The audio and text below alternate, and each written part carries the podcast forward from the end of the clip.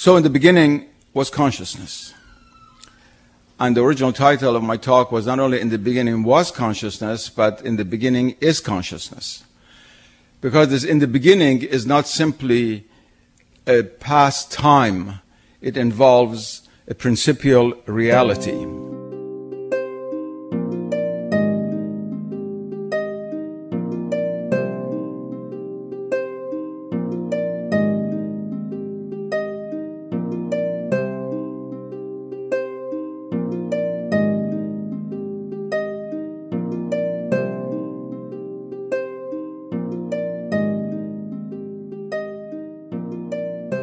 Let me begin by quoting from several of the sacred scriptures of the world.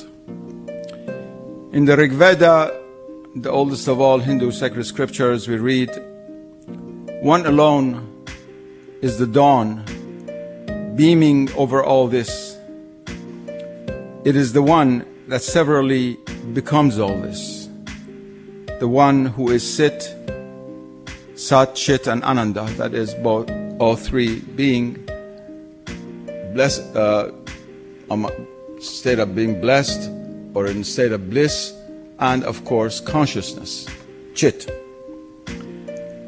Same in the Tao Te Ching, the pr- primary text of Taoism and also its influence upon Neo Confucianism, of course, we all know.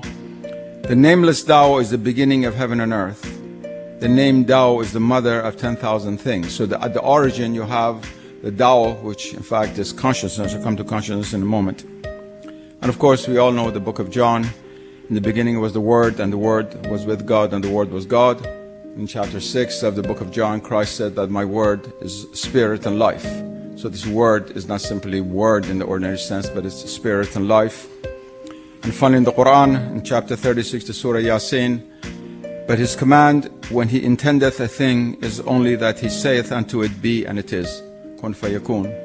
And so the origin is very explicitly stated in the Quran to be the command of God, which is itself as the word Amr, A-M-R, is considered to be on the level of what we call logos in the logos theories of theology and philosophy, logos doctrines.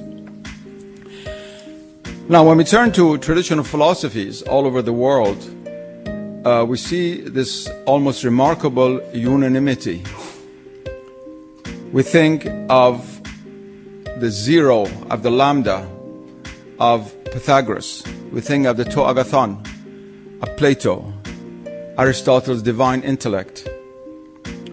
We think of the Esse of St. Thomas Aquinas, with the capital E, of course, which is also consciousness, which knows the divine being, and its correspondence, of course, in Islamic philosophy, to which St. Thomas Aquinas was so uh, close.